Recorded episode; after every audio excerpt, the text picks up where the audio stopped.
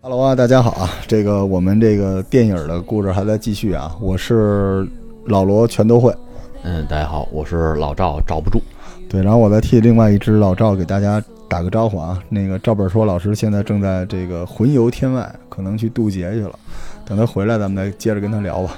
然后咱们上一期啊，大概跟大家聊一聊这个小时候看电影、电影院的一些经历啊，尤其是刚才这个赵不住老师就是聊到了情情侣座是吧？主要主要是你聊是吧？我主聊要是对聊了一些情侣座，啊我们喜欢带一些蘑菇、采蘑菇，然后好吃的东西，烧鸡什么的，情侣座里面吃。所以这一期我们这个厉害了，我们会跟大家介绍一下现在的电影院的发展，呃，包括就是这个老赵会给大家分享一些这个去电影院看电影的一些一些门道吧，对吧？对对，咱们咱咱们上一期聊到了这个，就是当年的电影院主要还是一个这个多功能的场所，对吧？对，所以在你印象里面，是什么时候北京出了那种比较专业的这种这种电影放映？或者说，你先给我们大家讲讲，就是有哪几种电影院的类型？咱们说回来，就是分成小厅。嗯其实分成小厅为什么是作为就真正叫做电影院了？是因为它已经把电影当做主营业务了，嗯而这个主营业务它就要又有排片儿。你一个影院分成两三个厅或者三四个厅，就厅多的话，你排片儿就可以分配得开。也就是说，你几乎可以同时间或者短时间可以照顾不同的用户群体。嗯而有了排片儿之后，对应后续的发行或者说电影宣传这一系列产业都起来了，因为大家要竞争这些。但是现在的电影引进，就除了题材之外，就是在技术标准上会有什么区别吗？比如说帧数啊，比如说这个就是数字版等等之类的。对这个要说起来，可能大家前几年知道有一个电影还是比较就是火的吧，叫比利林恩的中场战士哦，一百二十帧一百二十帧。是然后吧？呢说能把人看吐了那个。然后说它火呢，其实是行业内火。这个片子本身赔的是呃挺惨的，哦，是吗？对李安的这个片子赔的是挺惨的。是在全球都赔吗？还是说？呃，可以这么讲，因为首先这个片子在全球应该只有五个城市有匹配它的厅能放。我想打个岔问一句啊，就是因为李安应该不是这种极客嘛，就是他就是电影题材也很重要，当然他可能借着题材就是开创了一种新的观影的角度啊，或者一种设备嗯挑战一个技术极限。但这个东西，我我想知道他为什么不去做一个，比如现在六十帧、二十四帧的，让在普通的院线也能放，他为什么要坚持做这个东西呢？嗯、首先是这样，就是咱们现在能够说，呃，一直就是可能大家说看电影儿，并不是特别关注这个技术参数，嗯，但实际上每一次带来技这个电影的变革和大的市场的起来，都是由这些技术的这个捧对来，起来当。然当然，这个我印象特别深，《阿凡达》对对，阿当凡时我记得 IMAX 是吧？呃三 D 三 D 啊，对对三哎对这个对，您就是咱们比利林恩这个事情，咱们咱们一定要好好聊啊嗯。但是咱们平行着跟这个他这个这个这这个按时间轴来讲是吧？对对，就是说呃，咱们分个类，就是三 D 电影现在已经是标配了，对吧？对。但是就是平行于比利林恩这种，这叫这个叫什么呀？这呃，叫这叫高清。高高清是吧？它是应该叫做呃四 K 一百二十帧。哦，我们现在有很多的四 K，其实肯定是到不了一百二十帧啊啊，肯定不是对，，肯定不是然。后呢有一些部分呢能到六十帧或者呃更低帧。因为这个事儿特别好玩儿，它其实还是一个技术发展的事情。对，就比如说，从来没想过说小时候玩游戏的时候，说游戏能做的像电视剧一样真，对而现在游戏的帧数已经比电影还好了，呃所以电影是不是会说我想赶超这个 游戏的这个帧数？是这样，就是首先电影为什么呃一直是二十四帧，嗯，是因为它足以满足一个呃正常。正常的视效啊 OK 同时呃成本比较低。它它成本低的原因是什么？是跟我们比如说买一些摄像设备，比如说幺零七零 P 什么之类，就就是就是这种。您说的这个都已经是数字化哦了，在最开始定二十四帧的时候，那时候是胶片。哦，一个电影拍多少胶片，那多多一米那都是钱。明白了，它每一帧就是就是一米，相当于它是一个物理的数据，对吧？是的，我们现在看就是一格，我明白，咱们现在看数据的数字的这个时候，只只是沿用了当时的一个清晰度的一个说法。对，OK。但是我们现在聊的话题基本都应该是数字电影了。现在还专门有人去看胶片的，呃除非那种老电影。是吧，呃，有就是在这个呃呃，就是国际的这些大导演里头，有些还哦是，专门，他还会拍一些胶片电影。那就是感觉就像那个《幻乐之城》似的，我就一条过，就类似说我就是玩这 old school，是的，就是一贵贵重的一老物件儿给你玩儿。对，因为对于导演来讲，他其实所有东西都是为了他的故事来去明白，我明白。服务的，所以这东西也是个人设，其实嗯是？吧？就是一个 branding，但是因为我知道肯定是这个单反相机能拍电影以来，就是类似这个东西，大家一定成本已经不知道低了多少，是的，所以电影才能。这个说不定是一个跨时代的技术性的革新，让拍电影的人多了很多很多。对，对。但是从咱们再说回用户啊，从用户的角度上来说，呃，我们刚才三 D 我们就不说了，对对吧？？我们现在聊到这个，目前为止我们主要看的这种电影，呃，IMAX 是一个什么样的技术标准？嗯，首先 IMAX 它没有呃，不能叫它没有核心技术啊，嗯但它更多的是一套协议。哦 IMAX 这家公司它实际上是自己呃比较完整性的有一套叫做时效的解决方案，嗯，同屏那个跟这个荧幕大小、荧幕的弧度没关系，这些都有关系啊，有，就是都有关系对，哦，包括座椅的倾斜，啊，明白呃明，白，座椅的间距，然后包括它的这个声效是怎么样的，以至于它有专门 IMAX 摄像机。就是为什么我们说哦 IMAX 影片有 IMAX 版本的，你要去 IMAX 的厅去看，是因为当它打开全画幅的时候，那些那些元素是要更多的，我明白了，对它的这个场面是更多的。的。对，然后如果说你是一个 IMAX 影片，但是你去的不是 IMAX 厅，就比如说某某剧目或者什么啊，嗯嗯实际上它的规格和 IMAX 不一样的。 ，OK，嗯这个时候，它为了让你看到是也是充满，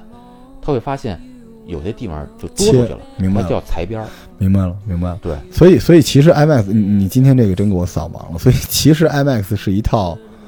一个技术体系，是的，它就跟我们说 iPhone 或者安卓似的，哎它并不单指某一样东西。当然你要特说别，像 iPhone，如果你要说 iPhone、iOS 能不能用其他的耳机，其实也能用，对但是它用自己的，它可能在某些角度上是更合适的。对，它是一个组合，但是其实它是能被呃最大规模的适应的，因为它无非就是横宽比，就是最简单的是横宽比和音效等等的，对吧？嗯，最简单肯定是这个，但是当荧幕大到一定程度的时候，如果这荧幕本身，明白荧幕明白啊明白本身不带弧度，你纯纯屏的话，你你看到这个动作，这个是我是明会白，变我形明的，白，我明白，这就跟那个这个超级赛亚人三似的，之前就是说你拼命的把自己变得特别大，嗯，但是你速度会下来，对对，所以有的时候看电影你不能只追求亮度或者大或者是帧数高，是的，它中间是有一个 balance 让人最舒服的。是的，是的， OK，所以 IMAX 现在也没过时，对吧？还是一个比较重要的一个一是个。那有没有跟它类似的这种标准呢？嗯，跟它市场上大家会打一打的有这么几嗯个，一个是咱中国的中国剧目，啊，呃，中国剧目呢这个呃就不多说了吧。然后因为这明白个明和白 IMAX 本身有一些渊源，也有一些这个啊这比较好做嘛，就是说你符合中国人或者亚洲人观影体验等等之类的，嗯就可以弄出这么一也个不类全似。是，也不全是哦，也有技术标准。因为因为之前哎这个中国剧目的这个呃创始人是从 IMAX 这个离职出来。 OK，这个所以现在讲剧目，就是你说的这个叫中国剧目。嗯，剧目现在越来越多了，然后有我很我一多直以为剧目就是大屏幕的意思，其实还不是，它是一个技术标准嘛。呃它是一个大家打的品牌，哦然后这个银幕大到什么程度就叫做剧目了，嗯其实也没有一个特别的一个标 OK 准。 OK，然后只不过大家要去市场去推，因为 IMAX 明白已经是很贵的，明白明白明白。而且它那个厅里头是要分账我明白了，所以所以所以剧目就是安卓，的。就是呃 但是我们小时候玩玩这个电脑的时候，PC 是就微软这套是收费的，然后那个时候苹果那套叫什么红帽、小红帽什么的，那是开源的，呃现在调过来了，是吧？？对对对对对。所以所以其实有类似，除了这个剧目呢，基本就是剧目和安卓这两种东西，对吧？呃和这个 sorry 是安卓，基本就是 IMAX 和剧目这两种。呃，还有一个呢，现在是叫做杜比影院。我去，我我真的听说过这个东西，但我一直以为杜比就是音效而已，就哎是你说对，是的，但它这几个标准会叠加吗？呃，是这样，就是杜比确实大家听到的都是这个，现在可能经常说叫杜比全景声，明白？是因为它是一套叫影院也有叫建声方案，嗯，因为它的这个整个的这个建筑结构怎么样让这声音是在这个环境当明白中是明白能够达到共享或者什么的。然后呢，呃，杜比呢是有一套它的这个音箱和音效方案。所以它会在银幕后面低音炮，然后头顶要有两排，然后四周这个围绕你的，所以你们要去那个杜比全景声的厅，它前面会有这个宣传片儿，它会放一个什么小叶子，或者你能听见溪水，或者有鸟从你周边飞过，那都是因为后面这一排音箱，然后帮你逐渐把这个做出来。所以，所以我我觉得就是各位小伙伴儿啊，就是我们这期节目大家好好听，因为其实我大概能明白，不同的这种多功能的多厅的影院其实是有门道的，对，它不同的厅是不一样的。是的，就如果我们后边聊到买票的时候，它除了座次、除了场次、座位、价格之外，其实不同的电影和这个搭配还挺重要的。没错如您所说没错，其实但是这个东西就杜比的这种专门讲的，就是听起来肯定会比剧目或者 IMAX 在声音方面表现的更好一点。嗯，是这样，就是呃，像 IMAX 它也会有自己的这个音效的这嗯嗯嗯一套嗯东西，嗯然后杜比呢，是因为除了这个以外，然后它用的是呃也是激光的这个放那个放映机，嗯嗯，然后呢，它的呃对影院来讲啊比较好接受一点是，它不像 IMAX 一样，就我必须要多少的一个层高。嗯一般来讲，一个小的呃标准的影院吧，可能说这个呃挑高要够五米，然后呢，这个你肯定中间不得有柱子，所以呢，这个建筑上来讲的话，就是那情侣座也不行，你 情侣不知道为什么你说柱子，我想起了情侣座。 让然后这大家个坐柱子上是吧？嗯对，然后这个这个这个，对这个这从造价上来说，这三种类型哪个比较贵呢？因为我们想跟大家指导一下，就是肯定哪个。是 IMAX 比较贵，然后呢，中国剧目听起来就是嗯对，那那肯定要便宜它会很腰多。嗯是吗？就从造价上来说是吗其实呢，这个你你要说造价呢，我觉得也不能全这么讲， ？OK，是因为呃，这知识产权，我懂呃，懂，对，知识产权忽略知识产权，少来这套。啊。你那现在电脑用的可能都是盗版的啊，什么？对，呃全刨干净了，可能大家的造价呃差别不是很大。哦。当然，IMAX 可能是要更更高一点，因为它要求的会比较高。所以而且而且我觉得像您说的，IMAX 很可能在拍摄的时候，它就要植入这些技术，它有没有这种说法？就是就每个电影它是只是在放映这一端或者院线这一端能赋予它标签儿，但是你刚才说到比利林恩这件事情，它明显在拍摄的时候，它就是等于叫挑战。对吧？就跟我们小时候听什么试音天碟，就听个啪碎玻璃，我就神经病！你听这破玩意儿干嘛？人说这箱子就得听这个，是的，是吧实际上就是为什么现在大家有的是什么手机上看，然后嗯 Pad 上看看电影儿，嗯、这种呢，嗯、就是肯定是可以啊。就是我我本身也是那什么，但是呃，电影院和电影制作本身实际上它是一个产品，嗯，就是电影院它表现出来的这个电影，实际上在它拍摄的时候就已经涉及到了。咱比如说刚才说就是音效这件事情，明白明白。他在采集这个声音的时候，你比如说他他推动剧情的这个那个推进，就是让你觉得你的身后有人。明白，那么一个剧情可能因为呃，咱们要说说说有第几面墙是吧？对于一个电影来讲，然后是怎么样？如果说一个剧情是从你身后能够进入去过来的话，实际上你会很有这种感觉，而且包括有些三 D 它会配合这个这个这种视效，就是一一一个剑，它让你觉得这个剑是从你身边擦过。一定要在你身后的时候，还要有这个声音，你才能觉出这个剑是过去哎，我我我，您说这个，我突然就想起来，其实我不太喜欢四 D 的电影院，的啊。因为我觉得那就是不痒痒，墙隔着人那种。因为实际上，好的电影它本身的设计就是有这方面的东西，对对吧？说不定大家觉得四 D 电影院特别伟大，但实际上。它恰恰忽略了什么杜比、什么 IMAX 什么之类的，它直接弄几个摇椅那儿，可能底下有人在晃，然后抓你腿什么，就是其实，所以说到这里面，我特别想补充一个我的想法，就是好的电影我是不会在家看的，对因为不是说你想不想知道这个故事，因为一大堆公众号去剧透的是吧？你听他们就完了。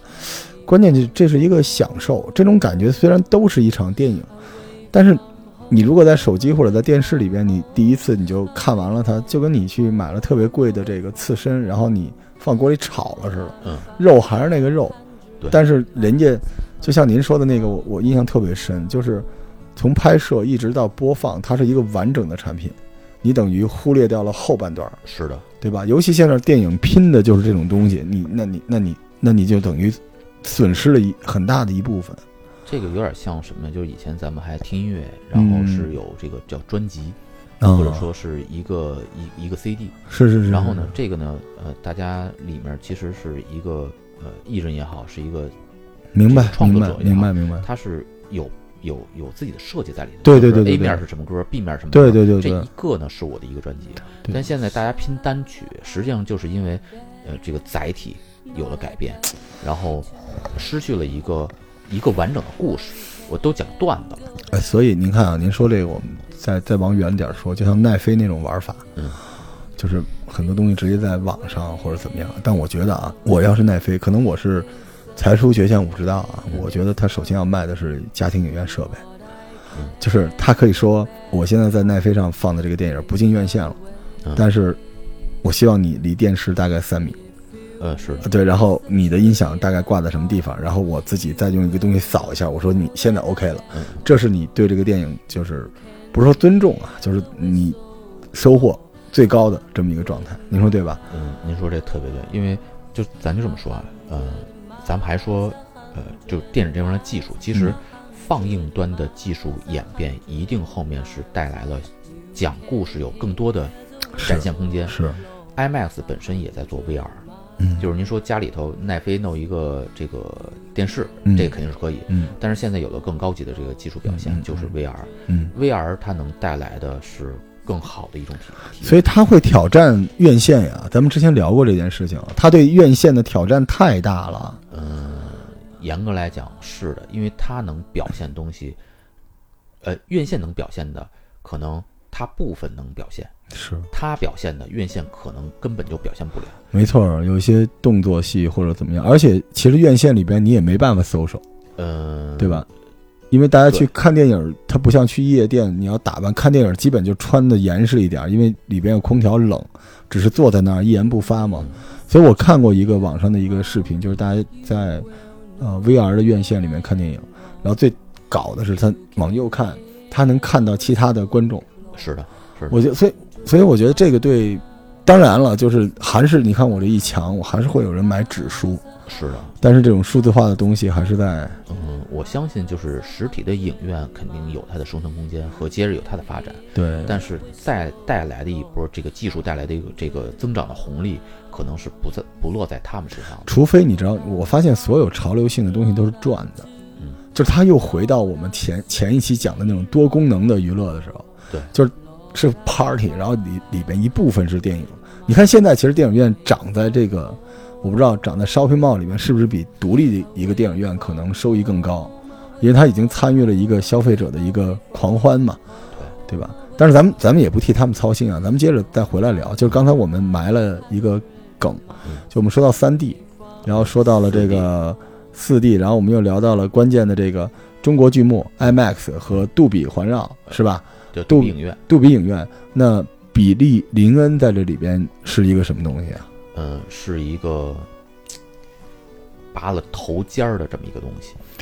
因为、特斯拉，呃，对对，因为大家可能都是在做，比如说三 D、四 D、四 D，其实更多的是一种体验了。然后这个，呃，确实很电影更讲究的是沉浸感，嗯就是我要进到这个剧情里头，我被它带动。但是四 D 它会影响你这块儿。然后呢，像和它对应，为什么拿四 D 来对应？就是沉浸感做到极致的，是这一百二十帧的这个嗯，比利林恩的它其实就是快，然后它速度在极快的时候，你肉眼依然能发现它是不模糊的，对不对呃，是这样，你比如说二十四帧，二十四帧其实就是一秒钟有二十四格， ？OK，然后呃，它是一个相对经济的一个表现，所以它在运动的时候，就是这个镜头在动的时候，呃，是模模糊的，就一瞬间是模糊的，能然后感觉出来。人眼实际上是很牛逼的，就是这这这咱节目说明脏话明不白行明白明白，能能说能说，啊就是你说就行。啊，好吧。 然后实际上是很牛的这么一件事儿，就是呃，它能辨识出来这是真还是假， OK，然后。呃所以他就会有一瞬间觉得失真了，呃，对他觉得啊，这是电影儿，就为什么以前老电影这就有电影感，明白？然后色彩也好，是这个镜头也好，就有电影感。实际上，说白了，它是嗯假。假的话，人们把它有一个标识出来说啊，这类的叫做电影的这种镜头感，或者说它的表现形式。然后现在为什么说三 D 再加上这个有一些动作戏，大家会觉得晕？实际上就是因为这种，呃，因为它的这个帧数太低了，再加上晃动，人会觉得不适。嗯，然后当，呃，游戏为什么我们现在觉得还 OK？一般游戏是六十帧，嗯六十帧的话，它的流畅性就已经很强了。就是你在玩游戏的时候，这个咱呃 CS 也好，或者说现在更好的像玩这个 Doom，或者说这个嗯嗯你们玩这个这个光耀或者什么等等，就是大家会觉得哎很好很流畅，是因为它的这个帧数高，你会觉得逼真。然后当达到一百二十帧的时候，这个时候几乎就和我们日常是没什么两样的。明白，当一个硕大的人在以一百二十帧的这个这个帧数放在你面前的时候，你会觉得超级清晰，超级超级清晰。就等于那东西会强奸你的其他的感感感官，你的就一瞬间就砸到你脑子里。你你的眼睛是辨识不出来它是电影的，因为我之前就是这个这个电影我没去看，因为我听说只有在那个大悦城，嗯不是那个优唐优有。对。但是我很多朋友看完了，我说怎么样，大家就说爽，太清楚了，这两个词儿就完全无法打动我，太清楚了什么鬼？我本来眼睛就不好，但是但是我后来。就是我在跟朋友聊，就是一些六十帧的时候，我大概能感受到，就是他对视觉的冲击非常大，但是不会晕，对吧？嗯，是的，就是因为这个其实是要一对儿，就咱们刚刚说的，它这个电影和电影院是一个嗯嗯嗯嗯整体的一个产品。嗯嗯，你有六十帧的这个放映，或者说四 K，我也我也强调现在明白四明 K 白我的这明白个码流更高，明白然后我的明白帧数更高，但是我我拍的时候我也得更高才行。所以这个片子如果降到，因为咱们现在一般看的电影是多少帧的呀？这个能说吗？呃，能说还是这个二十四帧或者说六十帧，对，对，因为其实数码设备它就硬盘大小而已嘛，对吧？ 它已经不用太，除非你是往上挑战，但是一般都能达到四十八、六十帧左右，对吧对？那用这个如果去播放一个一百二十帧拍摄下来的，会什么样呢？呃，就是受限于你放映的这个上限，你看到的还是哦这个、这个这什么的，它它不会更清晰。所以它就应该不如，反而不如那些就按六十帧来拍的电影。是的，因为它很多细节表现，对吧？你想让我听的是碎玻璃的声音，但是实际上因为我听不到那个声音，我就觉得你在乱七八糟扔东西。对，所以当时哦博纳的那个厅是花了很高的钱来来做的，所以为什么说全全球才有五个地方有这个哦放映的能力？所以大家，我也想跟大家说，就是看电影还是得挑一下这个电影，也挑一下这个多功能厅。嗯，就很多电影院它讲什么一号厅、二号厅，但是有的时候这个厅下面会有一行小字。是吧？就是我说这个，您说杜比音效，我真的见过这个。对还有什么中国剧目，它不叫中国剧目，它就叫剧目。呃，它有的地方叫什么 IMAX，有有可能这几个厅都有吗？嗯，